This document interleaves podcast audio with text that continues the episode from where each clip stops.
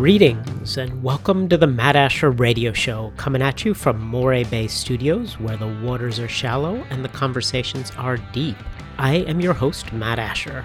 Before we get to my guest today, and you will absolutely want to stick around for that, but because this is the very first episode of the radio show, please know that if you are listening to this on the air, this show is also a podcast. In fact, it began life that way as The Filter, and it lives on that way. Visit mattasher.com to download past episodes, including this entire show if you miss any of it or want to hear my full unedited conversations. If you are listening to this on podcast, I've got good news for you. If you happen to be in South Florida, you can listen to the show early before it hits the podcast feed on Keys Talk Radio 96.9 and 102.5 FM. This is now a weekly show, so podcast episodes will come out regularly instead of whenever my lazy self feels like recording something. So you're welcome. You're also welcome to a brief explanation of what this show is about, but I'm not going to provide a brief explanation, or more accurately, I'm going to provide a brief summary, but it almost certainly won't make any sense to you, so I'm going to follow that up with a complicated description of what it all means. Here's the brief summary. This is a show about unknown knowns, which means that each week I'll be exploring, usually with a guest, some topic that falls into the fourth quadrant of understanding, the one we talk about the least, if ever. To explain that quadrant, though, let's start with the quadrants of knowledge you almost certainly already understand, at least at some level. To get us started, I'm going to bring in one Donald Henry Rumsfeld, Secretary of Defense under Gerald Ford, and then again under George W. Bush, the second Bush to start a war in Iraq. When asked about the lack of clear evidence linking Iraq with weapons of mass destruction and terrorist groups, Defense Secretary Rumsfeld replied, Reports that say there's that, that, that something hasn't happened are always interesting to me because, as we know, there are known knowns. There are things we know we know. We also know there are known unknowns. That is to say, we know there are some things we do not know. But there are also unknown unknowns, the ones we don't know we don't know. Rumsfeld's statement is one of the most poetic apologias ever offered in defense of proactive warfare. To be maximally charitable to Secretary Rumsfeld in that moment, his reasoning of itself isn't wrong.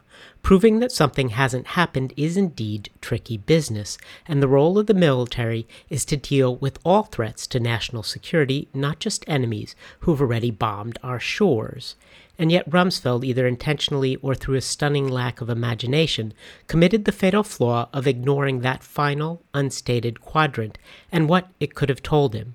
Again, to be as fair as possible, very few people spend time thinking about this quadrant, as it's the most ephemeral and hardest to grasp. This is a show about the authors and artists and newsmakers who help us to see that quadrant and what they find there. Let me go back, though, and look through the categories. Known knowns are the most straightforward. You know that you know how to spell cat. That's a known known. You know the ancient Egyptians had a word for cat because you know they turned cats into mummies and took eternal dirt naps with them. But you have no idea what that word sounded like. That's a known unknown, and probably will remain so forever. Unknown unknowns are the ones that can sneak up on us. At any given time, there's a vast cloud of unknowns so far off our radar we don't even know they exist, or even that we could be looking at them. It's hard to talk about these because they are the things we don't know that we don't know. I'd put anything related to aliens in this category. We think we can speculate about what they would look like and how they would treat us because we've seen Independence Day and signs, but we're fooling ourselves. They may be living amongst us already as cephalopods, and they could turn out to be each as large as Saturn or as small as Uranus. And yes, there will be bad jokes on this show, and digressions.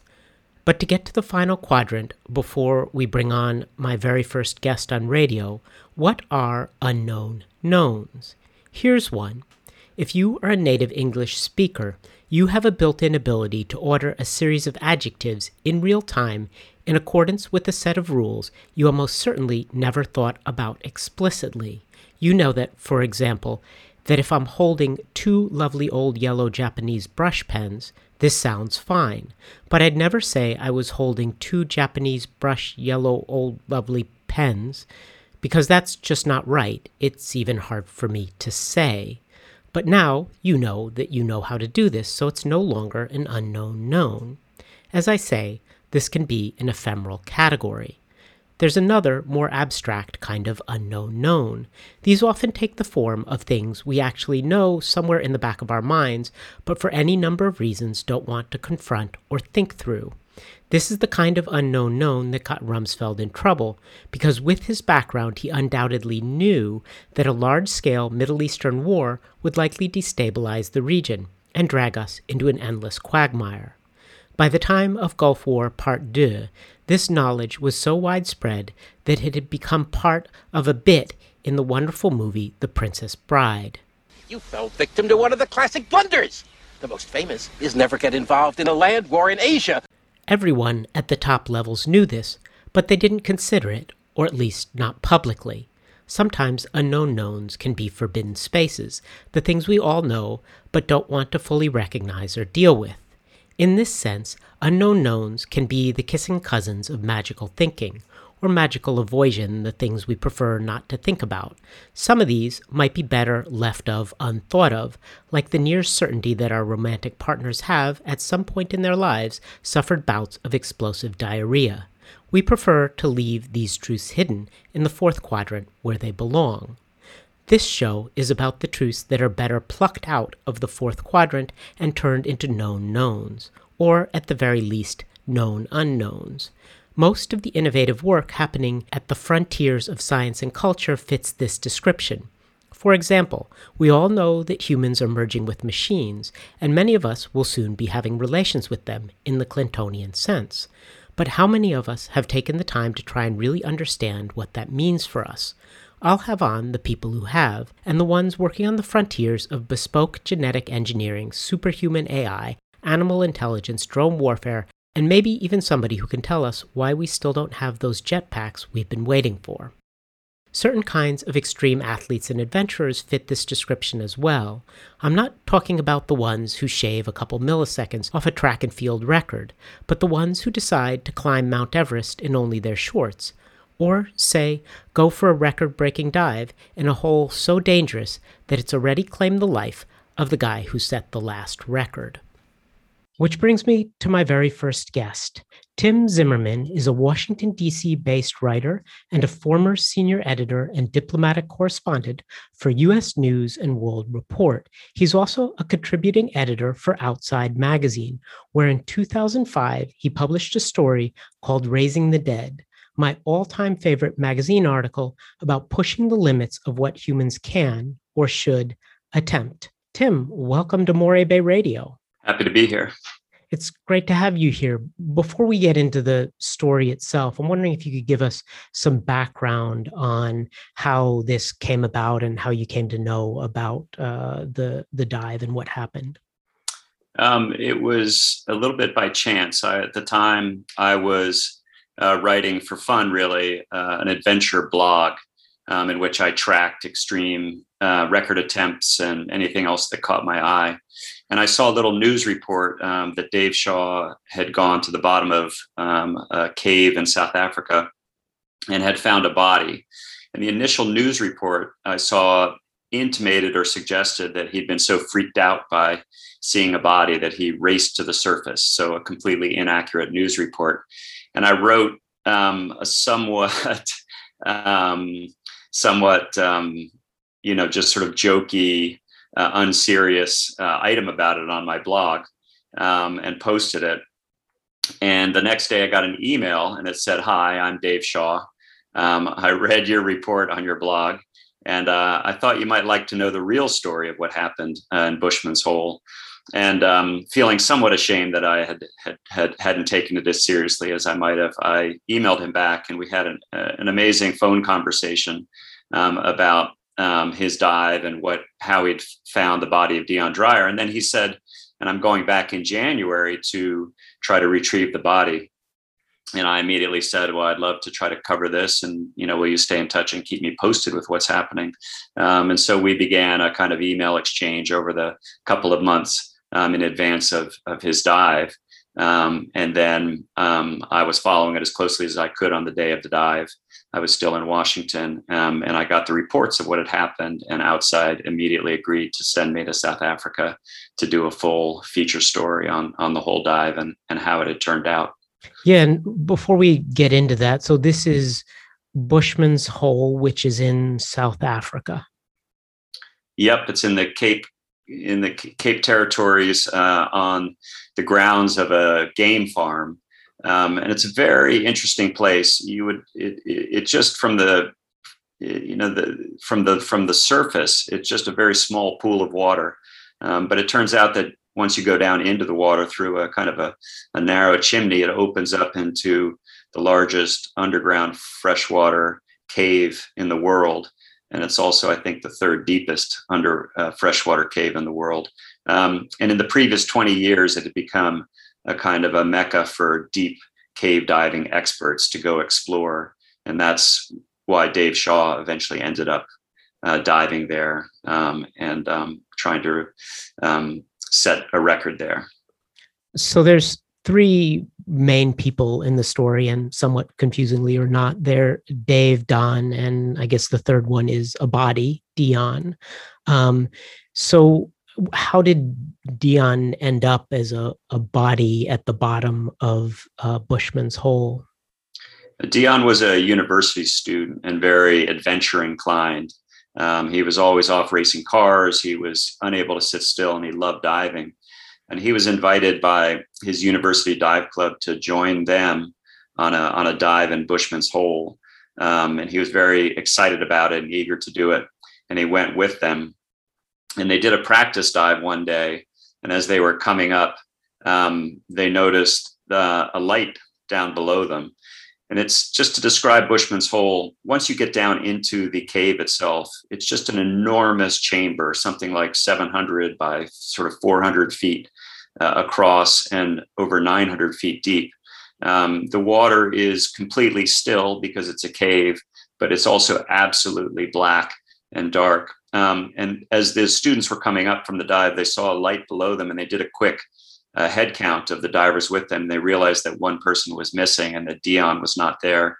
Um, the guy who was leading that dive immediately started swimming down to try to catch up to Dion, but he realized that the light was over 100 feet below him and already sinking fast.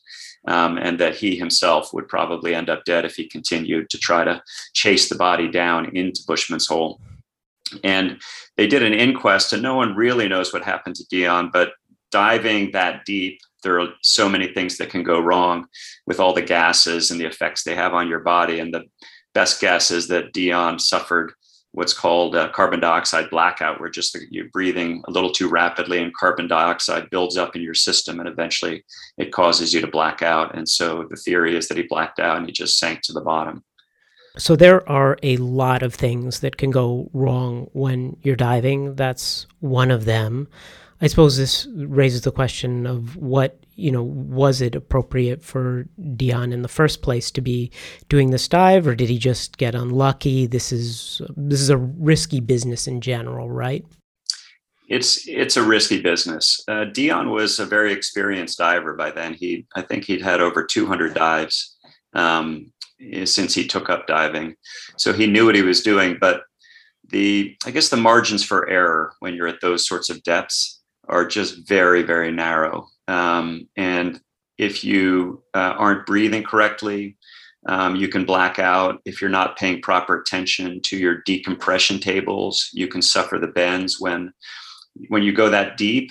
Um, your body absorbs nitrogen and helium, which are in your gas mix. Um, and if you come up too fast, it, um, the, the gases will release from your tissues rapidly um, causing sort of equivalent of aneurysms, um, and they can either kill you or they can cause you great pain. So there's just that's all kinds of the bends. That's that, called the bends, happens, which most yeah. people are yeah familiar with. Um, and um, the other thing that happens is when you're breathing nitrogen um, and the gases that you're breathing at such deep depths, they have a narcotic effect on you.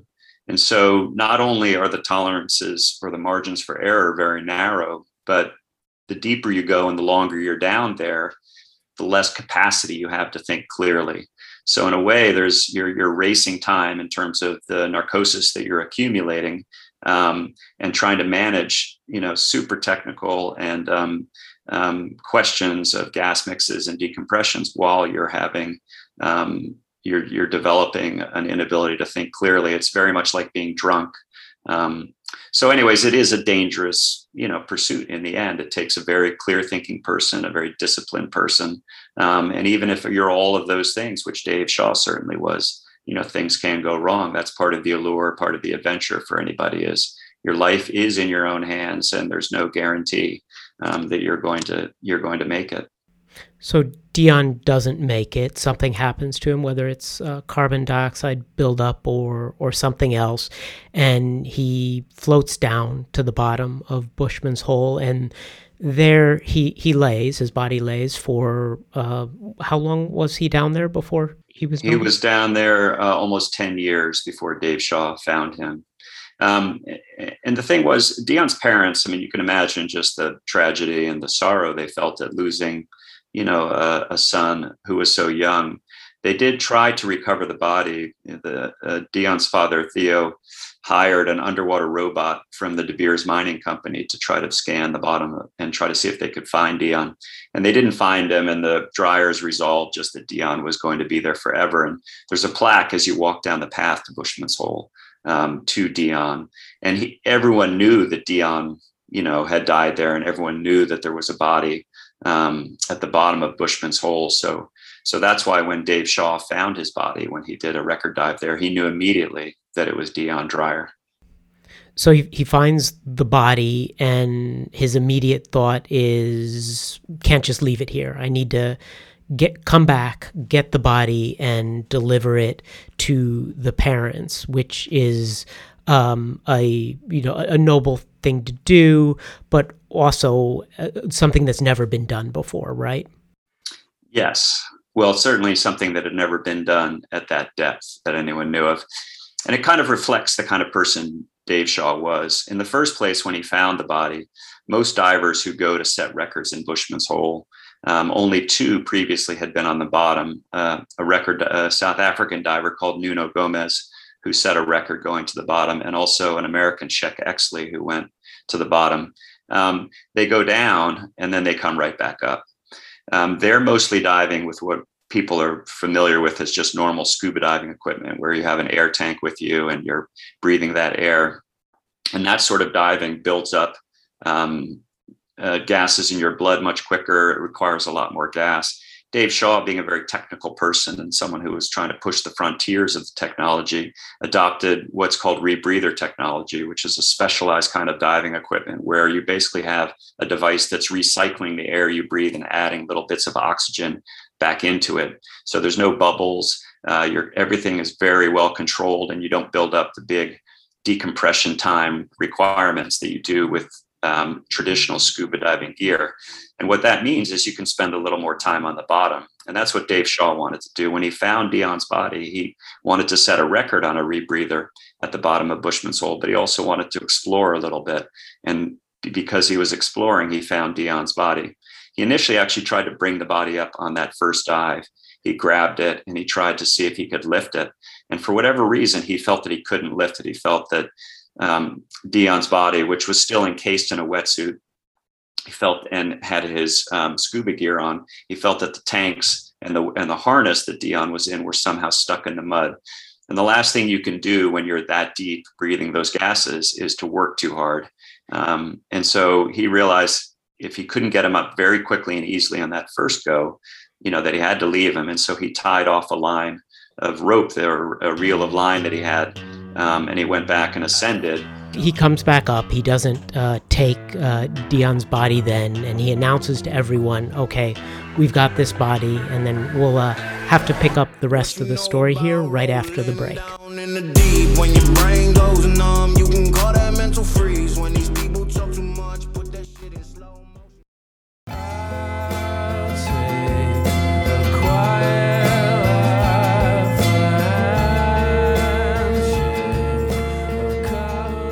I'm talking with Tim Zimmermann, who wrote a piece for Outside Magazine, and where we left things off, we were at the bottom of a very deep hole, a, a, pool of water in South Africa, where a body was found.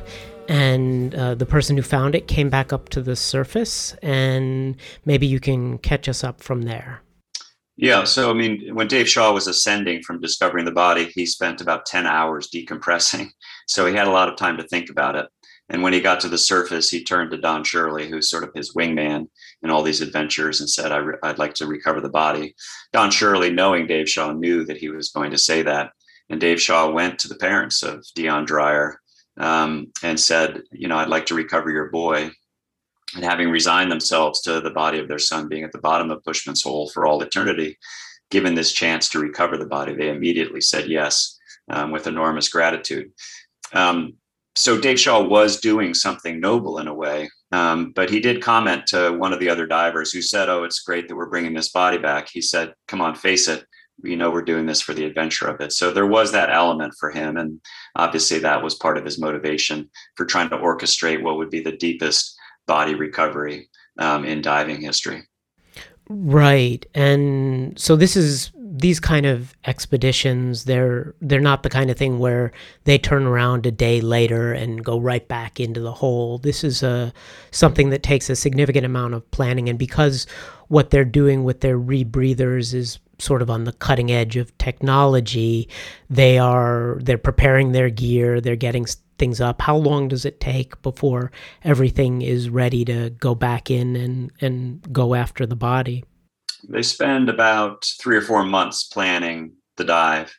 Um, and I think part of the you know the the challenge for guys like Dave and Don Shirley is the planning side of it. Also, it's incredibly technical.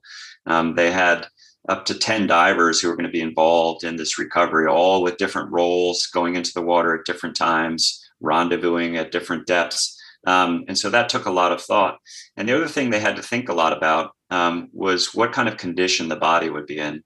Could they just grab the wetsuit and bring the body up in the wetsuit? And they consulted forensic experts who thought that maybe the body would be somewhat decomposed. And so, because of that, they made a, a, a critical decision that they would bring a light body bag down to the bottom of Bushman's Hole and put Dion in that so that when they brought him back to the surface, everything would remain intact.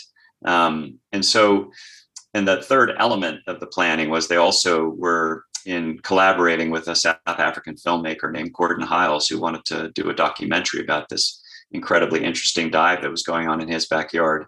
Um, and so he designed a helmet camera that Dave Shaw would wear.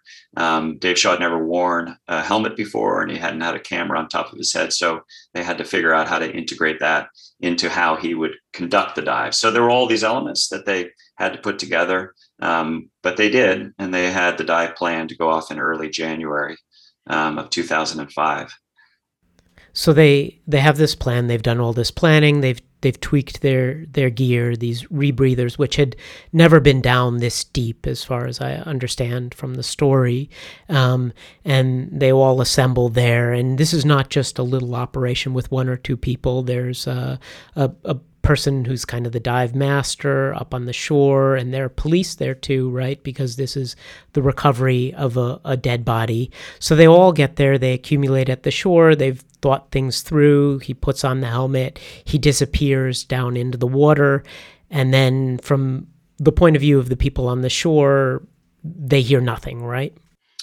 Well, that's and that's one of the big challenges. Is so we have all you have all these divers going down into the water at different times. Dave going first to go to the bottom. Don Shirley, his um, close friend, is supposed to go in next, and he's going to be the first person to rendezvous with Shaw as he's coming back up off the bottom with Dion's body.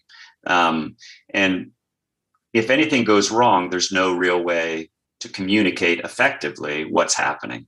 They have systems where divers meeting one another can write on slates and those can get passed up. But with all the different decompression times, you can imagine that's a very slow system of communication.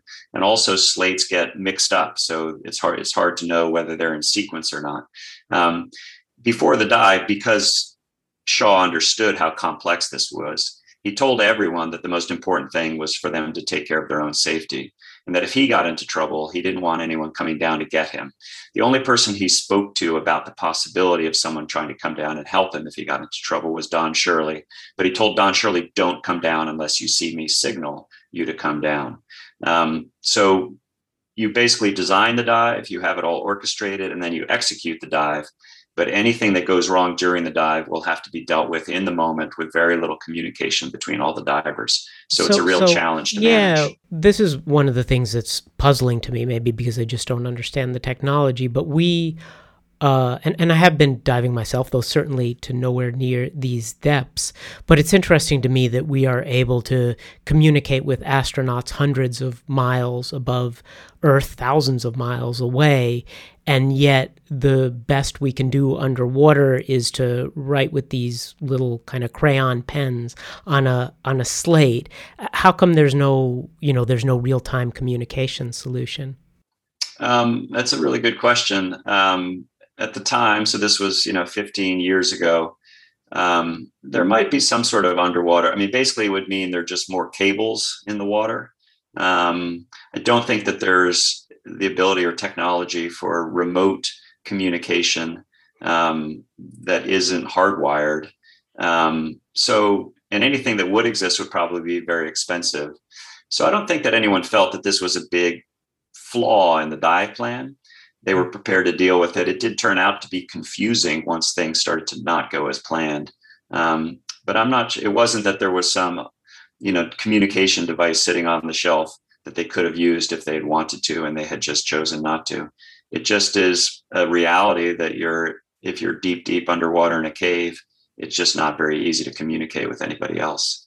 Uh, this certainly adds to the drama of the story and the danger of what they're doing because if someone it gets in trouble, you don't necessarily know about it until someone looks, right? You can't be in continual communication with all of the people on a, a technical dive like this. That's absolutely right. And you have to also um, imagine, you know, when when someone's layered up in dive gear, it's also pretty hard to know who you're looking at unless you're face to face with them, you know, uh, with a line between you.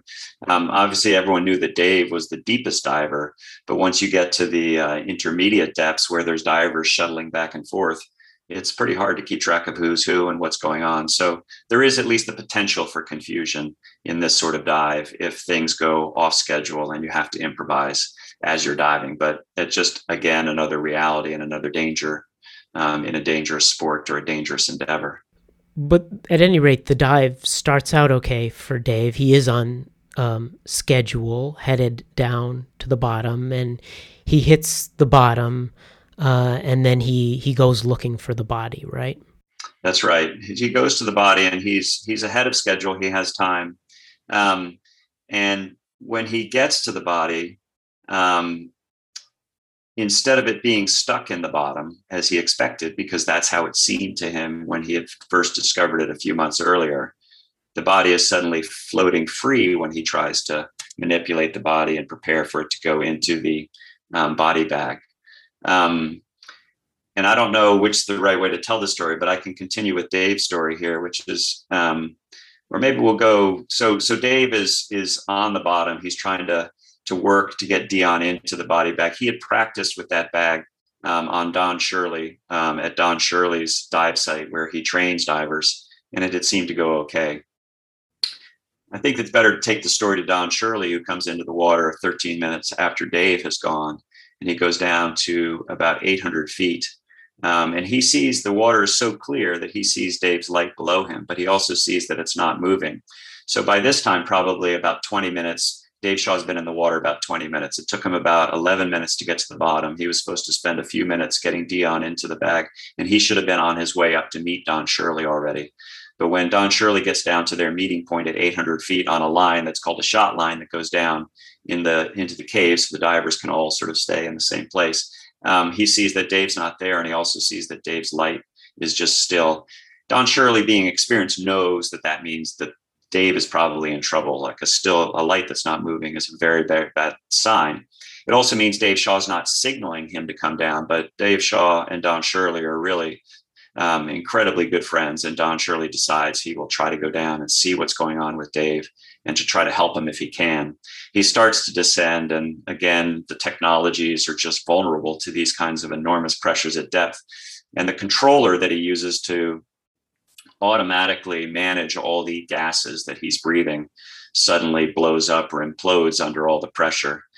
What that means is that he has to do all the gas management manually. And the idea that he could go to the bottom and continue to do that to try to help Dave if Dave can be helped and then get back up is impossible. So he has to make the very difficult decision just to try to save himself, as Dave Shaw had asked everybody to do at that point, and to try to get back to the surface using manual manipulation of all the, the gases on the rebreather that he has. Um, and so he can he starts to head up.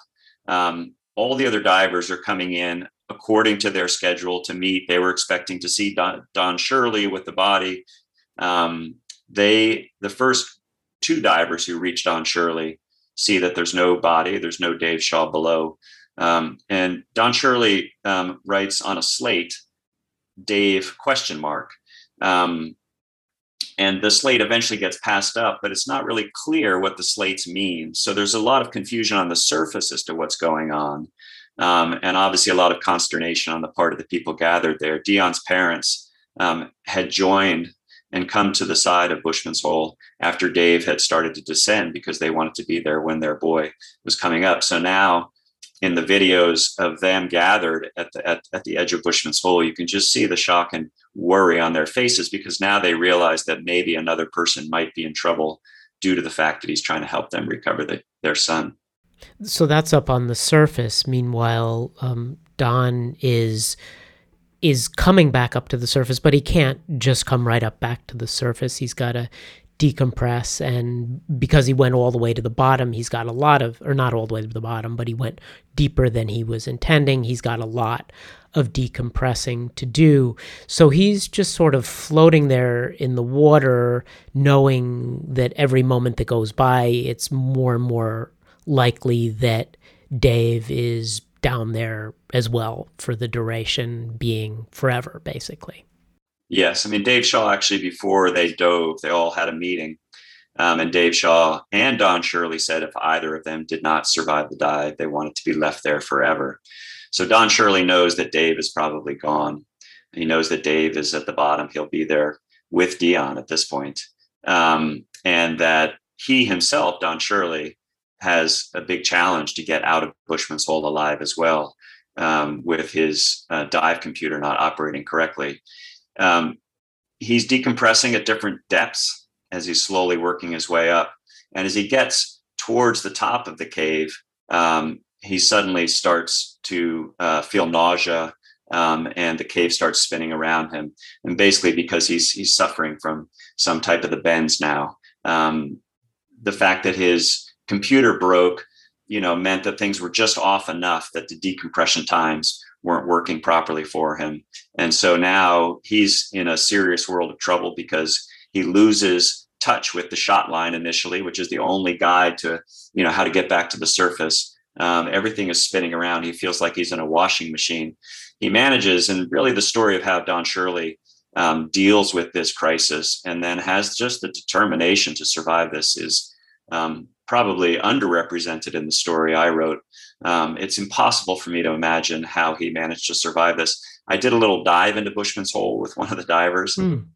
um, just because I felt. I mean, I haven't done a lot of diving, but I'd done enough diving. I felt comfortable to to do a dive into Bushman's Hole, um, and I went down with one of the divers in through the little chimney, um, and I and it was you know, it's pitch black. And all I can remember was thinking there's 900 feet of just dark water beneath me. And actually, my uh, I was a little overweighted. And so I was constantly swimming to kind of stay level. Mm-hmm. I should have just put a little air into my BC vest right. and, you know, kind of compensated correctly. But again, like, you know, there's just so much going on.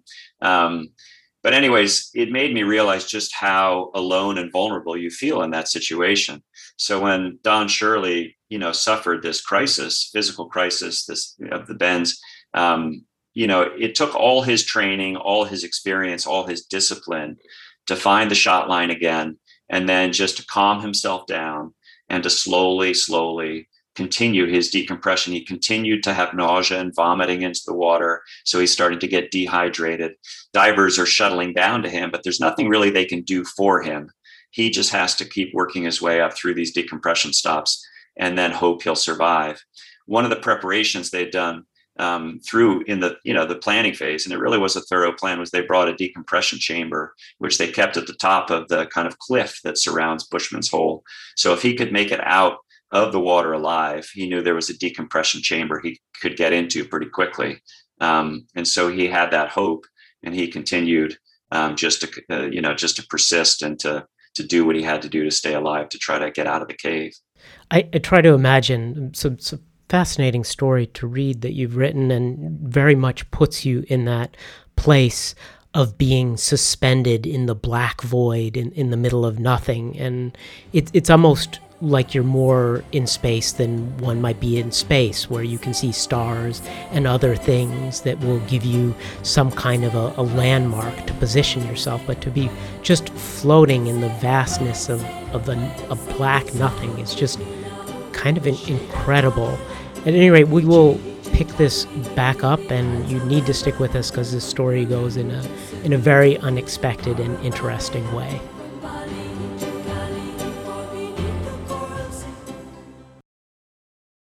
I'm back with Tim Zimmermann, and we are talking about a dive to recover a body. And at this point in the story, things have, have gone wrong. Uh, there's one more person who's not coming back, and we have one person who is struggling for his life. Uh, he does eventually make it to the surface, and they do make use of that uh, decompression chamber, but it is touch and go, isn't it, for Don? The more I learned about diving and the more I understood the situation Don was in, the more impressed I am that he survived. I, I don't think, uh, you know, that many divers would have made would have made it. But one thing about Don Shirley, he has this unbelievable, just steely resolve. Um, and he's very low key, but he's absolutely, you know, determined you mentioned earlier just what it would like to be in this void of blackness in these caves. And the interesting thing about that comment, which is totally true, I think, it is like being in space. And these cave divers, they think of themselves or they compare it, you know, to astronauts. And they take pride in the fact that more people have been on the moon than have been to the bottom of Bushman's Hole. Um, in addition to making it very difficult if things go wrong, this idea of floating in a void of blackness is also the great appeal of cave diving. That's what those guys live for. Um, so the the isolation um, and the solitude that they feel when things are going right in the cave is also the danger when things go wrong because you're very much on your own. Um, and as I said, even though divers could get to Don Shirley, there's nothing they can do for him other than just to encourage him and help him try to get to the surface. Um, but he did make it, as you say, and then they had to they had to haul him up on a stretcher up to the top of the cliff and into the into the decompression chamber and, and he survived. He did. And part of it was that he said he, he he's married to a very feisty um, south african woman named andre. And part of part of his motivation he said was he just he could he couldn't deal with you know how andre would um, feel and chastise him if he didn't make it back to her. So anyways he had a lot of motivation to to survive. And you know i'm glad he did. He's a wonderful guy yeah, so so he he makes it out and he survives, but at, at that moment everybody's there on the shore and everybody knows it's, it's game over for for Dave. He's down there, the body of Dion is down there, and it seems like that's where things are just going to be left. Uh, a guy died trying to rescue a body, which is an, an interesting thing, and I'll, I'll want to ask you about your thoughts on that, um, even if it was also for the adventure. But it is a, a thing that people are interested in the body. But before we get there, we it seems like that would be the end of the story. Everybody would wrap up, go home. It was a, a tragedy following a tragedy a decade earlier, and, that's that. But that's not what happens, is it? No. And just to set the scene, also, um, you know, the weather on the day of this dive was just kind of gray and drizzly. Um, so you can imagine they started at 6 a.m. in the morning when Dave Shaw first went into the water. Um, I think it's not till like 7 p.m. that Don Shirley finally makes it out alive. um, late in the day. And you can just imagine the sense of tragedy and sorrow. I mean, the whole thing turned into a fiasco. I mean, Dave Shaw, this, you know, this force of nature, this, you know, diver they all looked up to, you know, had just died. Um, and so with the weather and everything else, I mean, just the, the, the, you know, the atmosphere of just, you know, failure and sorrow must have been intense. Dave Shaw he knew i mean he's one of those guys i think who has an enormous amount of self-confidence he was smart enough to know there's always risks and he was upfront about accepting the risks um, his wife anne um, understood that she was married to this guy who she loved and the only way she could support him was to somehow just cope with the fact that he was going to do these dives and do what she can could to get through them he was very careful about her feelings. And before he went on the dive, he gave her the impression that the dive was going to be a day later um, because she wanted to hit her, him to call her immediately. Um, and what he was hoping was he would do the dive on the Saturday when she thought it was on the Sunday, and he would call her up Saturday evening and say, "Don't worry, the mm-hmm. dive's already over and it all went well." He did say he would get um, their local vicar, someone to contact him if the dive went wrong. Um, and so after he, after Dave does not make it out, Anne receives a knock on the door. And when she sees it, the she knows immediately what's happened. So not only is Dave Shaw not making it out, but you know, this, this his you know his family is is now suffering through the tragedy also, and everyone disperses to try to deal with the sorrow of it. Um, and they left behind a very interesting, charismatic guy called Peter Herbst, who was known as Big B. He was a one of Don Shirley's main dive lieutenants. He was key member in the dive team. And he's one of those guys who's always doing the grunt work. And he was left behind to try to retrieve all the lines in the water. They left all kinds of spare tanks in the water. Um, and so he, most people dispersed. And um, Peter Herbst went with a few of the police divers basically a few days later to kind of clean up the aftermath of the dive and tr- retrieve all the gear. Um, and he starts pulling on lines. He gets in the water, and they have to they pull up the shot, start pulling up the shot line.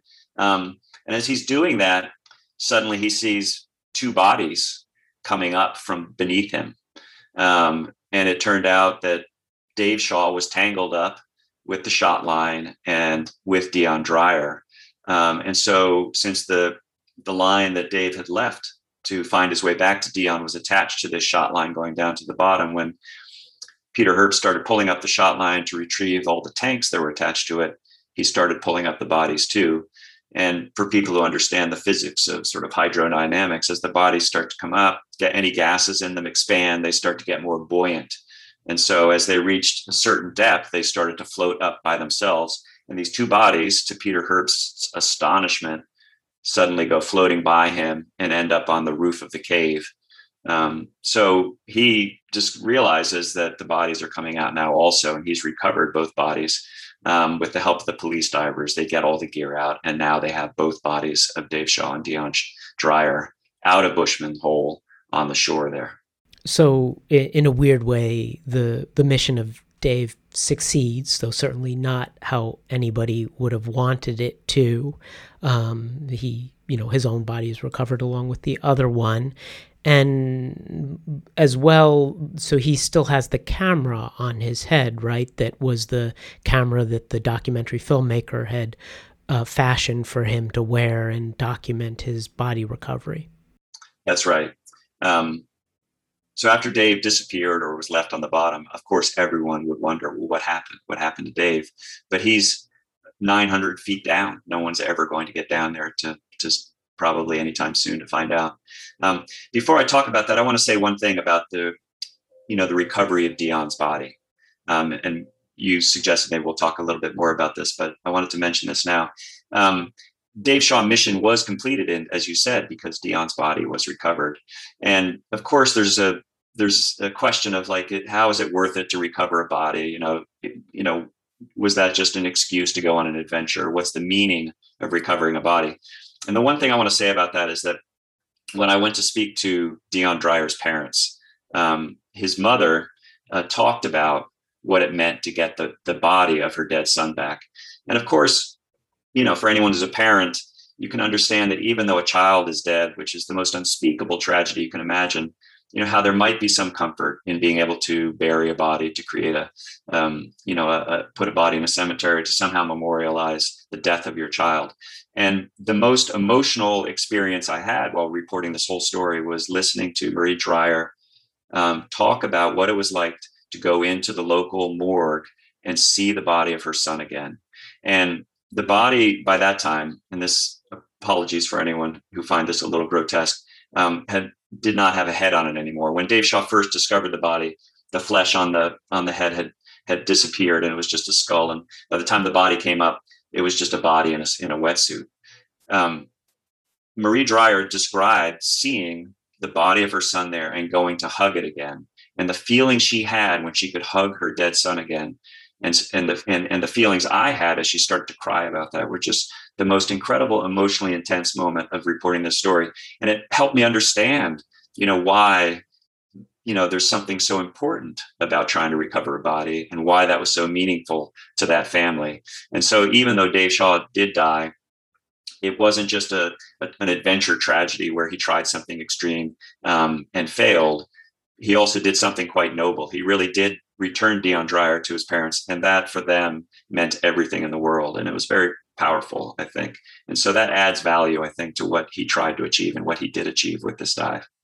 Yeah, it is for the parents um, kind of an amazing thing, though that's an an interesting thing. I've, I've been in a circumstance where I've been around something that was effectively a body of someone that I, I knew and loved, and I actually for my own part, have somewhat mixed feelings about that, about being around that and what it does in terms of coloring your own memory of the person. But if it was a good thing for them, then it was obviously a good thing. Right. So, anyways, just to get back to your question, um, everyone, of course, desperate to know what happened to Dave Shaw. And he's wearing a helmet camera, which will tell the whole story. And this is, you know, for me, well, and for everyone really, this was why this story is so amazing because you had this incredible tragedy, but the, and and it was a mystery attached to it. But then you have what you need to see exactly what happened to Dave Shaw, um, and so they recovered the video. And uh, Gordon Hiles and Don Shirley first watched it um, almost immediately after they brought it to the surface. Peter Herbst got a hold of them and said, "Dave's body came up, and I have the video." Um, and then Don Shirley watched it repeatedly like just looking for every little detail. Um, but essentially, what happened to Dave Shaw is the video reveals, and I don't know if it's still on YouTube, but you can find it the, is. You can it's find the video. There. I, I it's like a it. 12, 13 minute video, I think. Um, but anyway, so Dave Shaw gets to gets to Dion's body, and the video, you know, for for a reporter, it's just invaluable to have the scene play out before your eyes. It shows that you know Dave Shaw, you know, grabs the body. As I said earlier, the body is floating free, and so it's if he touches it, it starts turning and twisting. And you can hear the thing that's most powerful in the video and the thing that Don Shirley commented on to me. You can hear Dave's breathing. Um, and the breathing is key because it tells you sort of the state of the diver's mind, but also the, the breathing is key to how the diver will do physiologically at those depths. And you can hear Dave breathing, and his breathing rate starts to increase as he starts to struggle to get Dion's body into the um, body bag. When you look at the video, both Don Shirley reacted this way. I re- I don't know if you reacted this way. You start to think, forget the body bag. You know, the body's right there. It's free. It's floating. Go up. Go up. Just why are just, you messing with the body bag? Let it go. Why? it go. Why not You just come back up? We are actually running out of time here for the radio show, but uh, if it's okay with you and you can stick around, we'll continue on the podcast. And if you want, folks can uh, continue to listen. This will be posted to mattasher.com, the full version of our interview, and we'll continue there. But for now, we're going to wrap up here. Maybe you could tell us, Tim, where's the best place right now to find your writings? Um, right now, um, I'm one of the many journalists who is messing around with a new publishing platform called Substack. My Substack is called Sailing into the Anthropocene. I've always been uh, a lifelong sailor, someone who loves being on the oceans. Um, and at the same time, through my work and outside, I've become very interested and aware of so many environmental and other climate issues. And so I write about sailing, I write about ocean adventures um, but all with a little bit through the lens of what's happening to the planet, what's happening to the oceans, and how we should think about that as we try to get out into the onto the water. Excellent. So we're going to leave it there on the show and we'll continue along. Check it out on the podcast.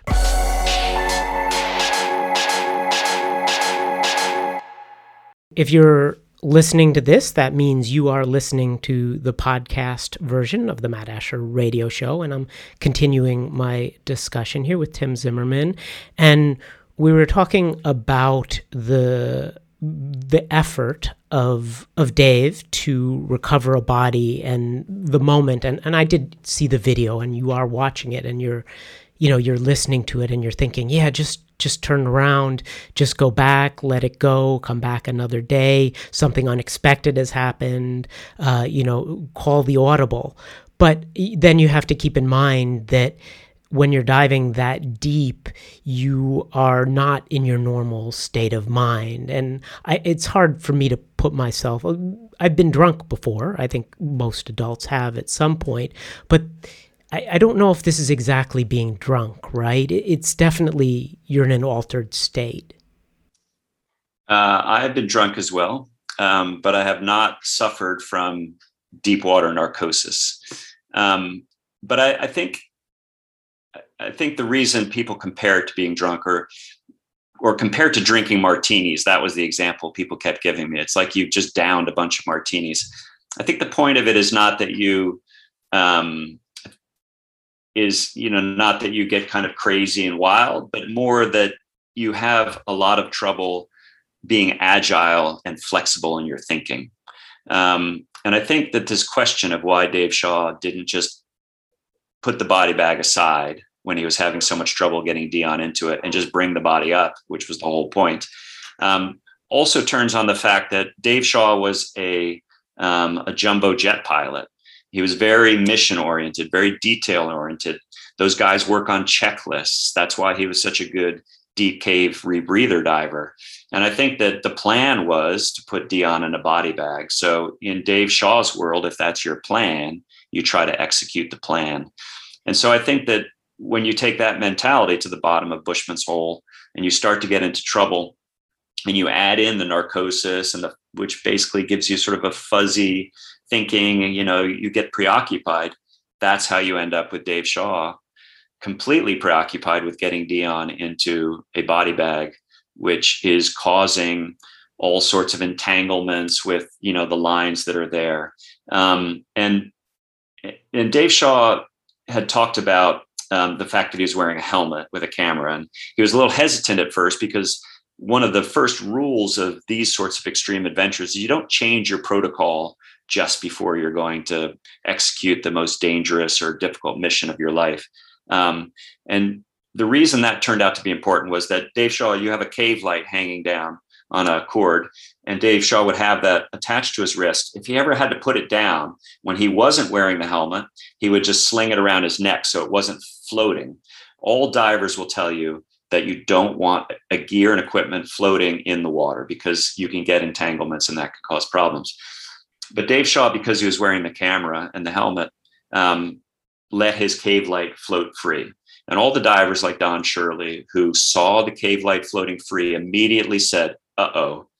Um, and so the cave light's floating free on a cable. You've got the shot line, and you can see in the video, you can see the thin white line just kind of swirling around. Dion is is moving around in the water, and basically gear gets tangled. Eventually, Dave Shaw realizes this isn't working. I am in mortal danger, and he tries to to, to abandon Dion and leave. And you can see in the video he's breathing very heavily by now. And there's sort of a sharp bark that's occurring, like he's just like gasping a little bit. Um, when Don Shirley saw that, he he realized how deeply in trouble Dave Shaw was. And one of the exercises Don Shirley did was to try to match his breathing as he watched the video to Dave Shaw so he could get a sense of what was happening to Dave physiologically. And he said that as he matched his breathing to Dave Shaw's, he almost passed out himself while he was watching the video. So you get a sense of how far Dave Shaw was pushing his body. But eventually he turns, he, he realizes he, he's in big trouble. He has to leave. And he turns to leave, and you can see him making progress across the cave floor and then you see that progress stop And what's happening, although Dave Shaw doesn't really realize it, at this point, you can see kind of how mentally he's like just a little bit confused. What's happened is that the lines are tangled with his cave light, and basically Dave Shaw is tangled up with Dion Dreyer. And as he's leaving, he's trying to drag Dion Dreyer's body with him, um, and that's extra work. And I don't know whether Dion's body snags on something or whatever, but basically Dave Shaw comes to a halt and then he dies there because he can't move, he can't escape the entanglement he has with Dion Dreyer. So that's how you know we realize what happened to Dave Shaw, and that's how the story of of of his body recovery effort and how it went wrong is able to be told because the camera and the video came out with it.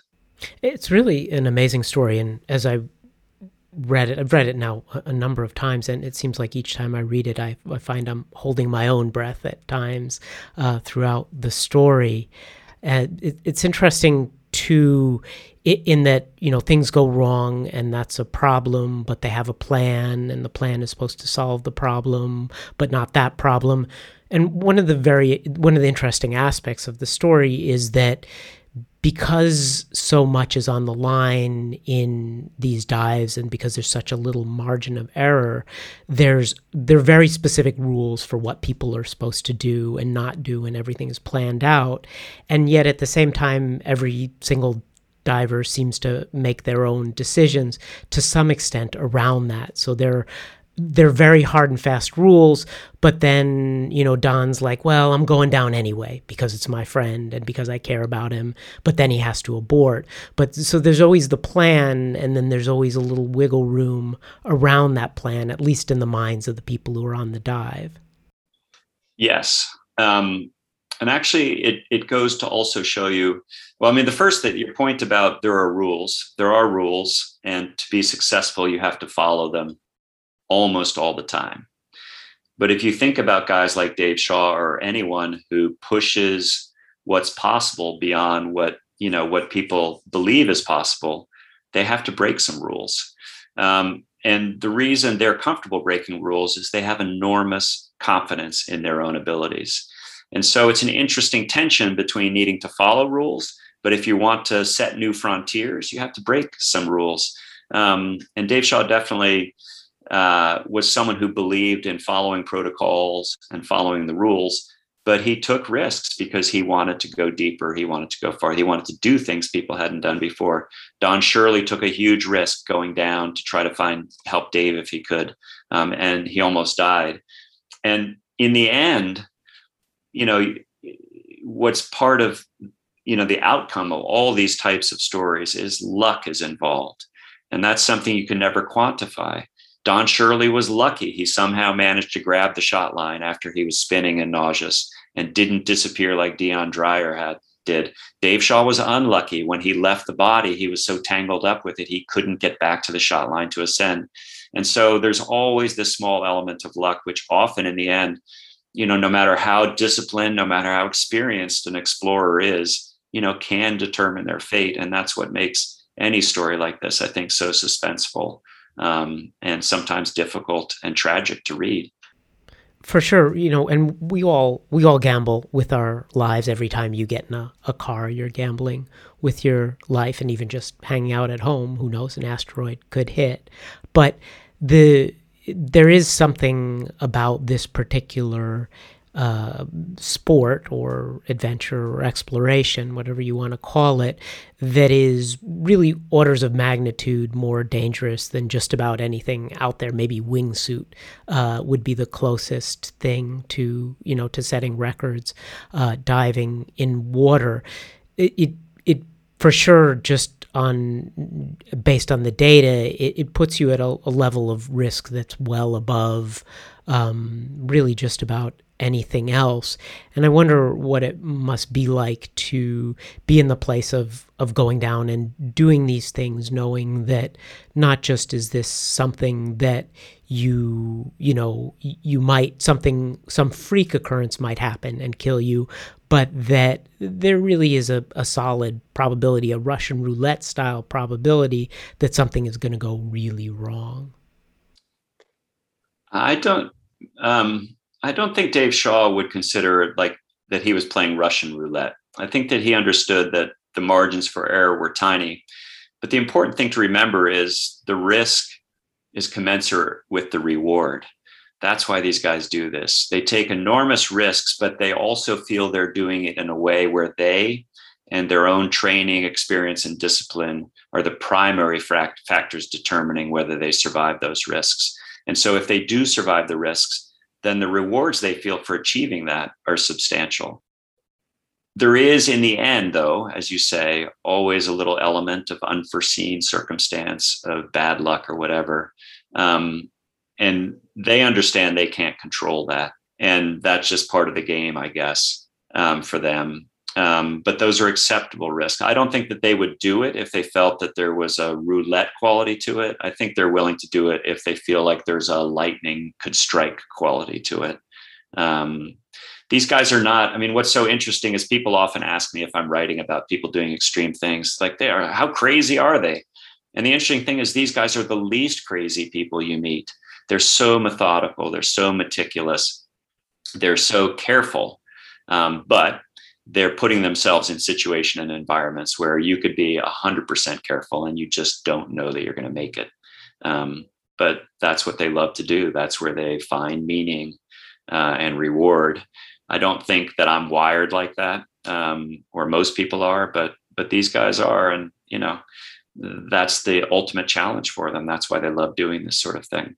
I certainly understand that at least from the perspective of the aspect of control. I much prefer driving to flying, and dri- flying makes me more nervous than driving. I still do it, but it does make me significantly more nervous than getting in the car and driving. Even though, um, you know, my background is stats, I know the odds. They're much better with me uh, in a plane than than driving. Even though I'm a pretty good driver, but uh, you know, there is something about having your hand on the wheel, even if someone else could swerve into your lane at any moment and you just wouldn't have time to react. But that, that and I wouldn't call it an illusion of control. It's not an illusion. You do have control. It's just that, especially in their case, when you're doing something that's never been done before, you are surrounded by, let's just say poetically, this giant black mass, an expanse of unknown. Um, and because it's an unknown, anything in there can happen, like your, you know, rebreather failing or whatever else it is, and then that's it. Yeah, I mean, I, agree with you. I mean, uh, and these guys are definitely feel they're controlling their own fate, even though that there are unforeseen risks or things that could happen. Um, it's something I was thinking about yesterday when I watched Richard Branson go up into suborbital space. I thought, like, I thought to myself, you know, yes, it would be an amazing experience to be, you know, on the edge of space, to be weightless but I also thought like he's just sitting in the seat. Like I would feel weird to me. Like he's completely at the mercy of his engineers, of the pilots, everybody else. He has no real control other than the effort he put into putting together a good team. So that's the kind of risk that doesn't appeal to me personally, and certainly wouldn't appeal to Dave Shaw or someone else um, like Don Shirley. Um, and I, so I do think that you put your finger on a crucial part of it. These guys are testing themselves you know they need to be in control of their own fates because that is the ultimate test of themselves and that's where the reward for them lies. If they take enormous risks or they put themselves in risky difficult situations and they survive it's because their skills and experience allowed them to do it. That to me i can see why that risk would be worth taking. I, i'm less i find risks where people are just doing things where they hope it turns out and they're relying on other people um, to get through safely that I don't see the appeal of that so much. So Richard Branson, you know, so I wouldn't I wouldn't pay whatever it would cost to go up in Richard Branson's space plane. I wouldn't mind being offered the opportunity to fly it, however, but uh, you know, there's a big difference I think between the two. For sure, for sure, there is. What one other thought that uh, comes into my mind about this, and you're talking about the rewardingness of the experience to the people in it, and I think one indicator of the satisfaction that they must be getting out of this is that a lot of extreme sports, you are certainly trading a high degree of risk, but you get in return whatever adrenaline rush or pleasure you get from the the activity itself, but you also get a high degree of of, of, celebrity in one form or another, of accolades, of whatever else it is. Uh, you know, if you tell a regular person, "Hey, I made it to the top of Mount Everest," they'll be like, "Oh, fantastic! Tell me about it. That's that's wonderful." Even though you know the absolute risk is not that uh, not nearly as high as you know as the activities that uh, the guys were engaged in here. So the fact that they were willing to do something this risky and then not get what is often the additional payout of of, of the world throwing roses at your feet that you know that certainly the first people to land on the moon got you know th- then there there must really be a lot there in terms of the reward of the activity itself or the satisfaction that they get personally. Does that make sense? It does. And you know guys like dave shaw and don shirley you know they have egos. They are you know they have profound self-belief in the idea that they are the best at what they do but they don't seek publicity. Like that their reward comes in knowing them knowing themselves that they managed to do something enormously difficult. Um, and you know so uh, and to me that's the right kind of reward. I mean i don't think people should take crazy risks just because they want to be a viral video on instagram or you know that i don't really understand that. Um, but also in today's world, I mean, I think about this a lot now. I mean, we our culture is so oriented towards convenience and minimizing risk. Um, in some ways, it makes me all the more eager to get out of my comfort zone. And we, you know, and to test myself. It's not to go to the bottom of Bushman's hole, but it is good for us to get out of our comfort zones a little bit, have to rely a little bit on judgment and experience um, because otherwise i don't know what do we become if if everything is so safe? You know it's i don't know it's it's a strange way to live if if if there's no risk involved at all or there's no adventure that puts you out somewhere beautiful or interesting on an ocean or in the tube of a big you know surfing wave um, I don't know whatever people would find appealing, but I don't know. I, that's part of why I do what I do and write what I write because I think people should get out of our, their comfort zones and find something that they will find super rewarding and meaningful if they just push themselves a bit. It is a, an interesting moment that we are in uh, where there's not a lot of cultural support, it seems like, for that way of living, for taking risks. And I think, and this may be a controversial take, but especially for men, it's important. It's just part of who we are that at some points in our lives we we should uh, go out at least a little bit on the edge and take some risks and that is where the the rewards are too and the understanding you mentioned an understanding of yourself I don't know that that can really be gained unless you are doing an activity where you have some significant skin in the game, one way or another. No, absolutely. I, I, don't, I personally don't think it matters whether you're a man or a woman in today's culture. I do think that if you test yourself a bit, if you put yourself in situations where there is some risk, I'm not saying people should go out and risk their lives, but put themselves in the backcountry you know, without easy communication, where you have to rely on your wits a little bit. You have to rely on your own resilience. You find out things about yourself um, that are worth knowing for sure. And I think it's especially important in modern culture. I mean, a hundred years ago, people lived lives that you know were tough and required risk. You know, uh, fairly, you know, every day probably. But these days, everything is so risk minimized.